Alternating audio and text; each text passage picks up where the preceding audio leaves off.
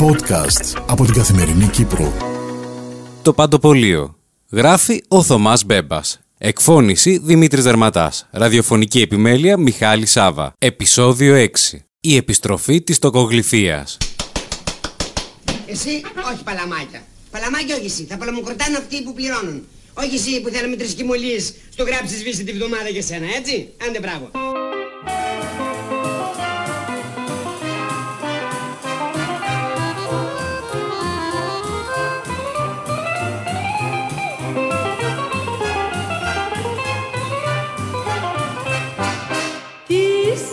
Σημασία έχει αυτό Αν είμαι φτωχαδάκι Και εσύ αν είσαι πλούσια Από το κολονάκι Μία επαγγελματική λαχτάρα την πήραμε προχθές όταν μας έλειψε το κεφαλοτήρι της Κρήτης που βάζουμε στις περίφημες μας πίτες.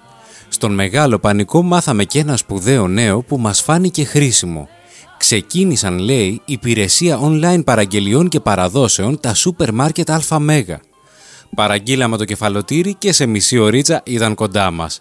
Τι σου είναι η πανδημία; Προβλέπω πως ο Γιώργος Θεοδότου, γνωστός για την έφεσή του στην καινοτομία, σε ένα χρόνο θα κάνει τα ψώνια delivery με drones στις οικίες και τους οίκους της Λευκοσίας και της Άπερ Λεμεσού. Εδώ Αθιενίτης έγινε γκουρμέ. Γιατί ο Παπαέλληνας να μην γίνει Amazon, είπε η κυρία Ντίνα, η γυναίκα του πρώην μεγαλοτραπεζίτη, όταν της μετέφερα τα νέα. Δεν κουνιέται ρούπι, φώναξε ο σύζυγός της από το βάθος του τηλεφώνου. Μα ποιος να κουνηθεί, ρώτησα με αγωνία την κυρία Ντίνα.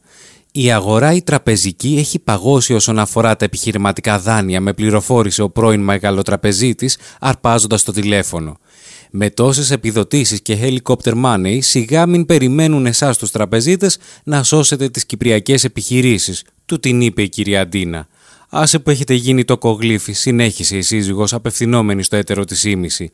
Πηγαίνεις να κάνεις ανάληψη από την πιστοτική σου κάρτα από το ATM της Τράπεζας Κύπρου ή της Ελληνικής και σε χρεώνουν 15 ευρώ για την ανάληψη. Συν ο τόκο τη κάρτας, συν τα εφάπαξ που πληρώνεις για την Platinum Visa ψηφιοποίηση που σας χρειάζεται, έξαλλη γυναίκα. Εγώ πάντως πιστεύω στην ελεύθερη αγορά.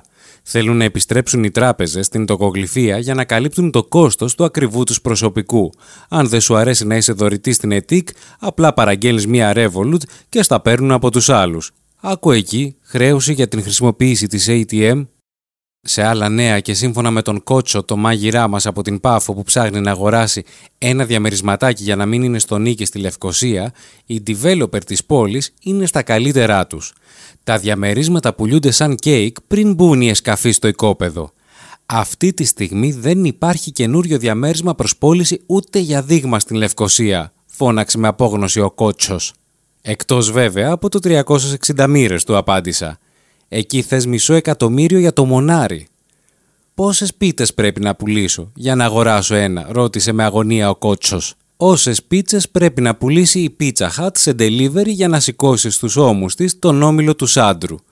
Πάντως μεγάλα καράβια, μεγάλες φουρτούνες λέει η παροιμία και ισχύει απόλυτα για τον χώρο εστίασης και το πώς έχει πληγεί από την πανδημία. Ο μεγαλύτερος χαμένος είναι ο Λίσανδρος Ιωάννου της PHC Franchise ο οποίος με δεκάδες εστιατόρια των τύπων και χιλιάδες προσωπικό αναμένει το ξεπάγωμα της αγοράς για να πάρει ανάσες. Σίγουρα δεν θα ήθελα να ήμουν ο τραπεζίτης του, σχολίασε ο πρώην μεγαλοτραπεζίτης. Podcast από την Καθημερινή Κύπρο.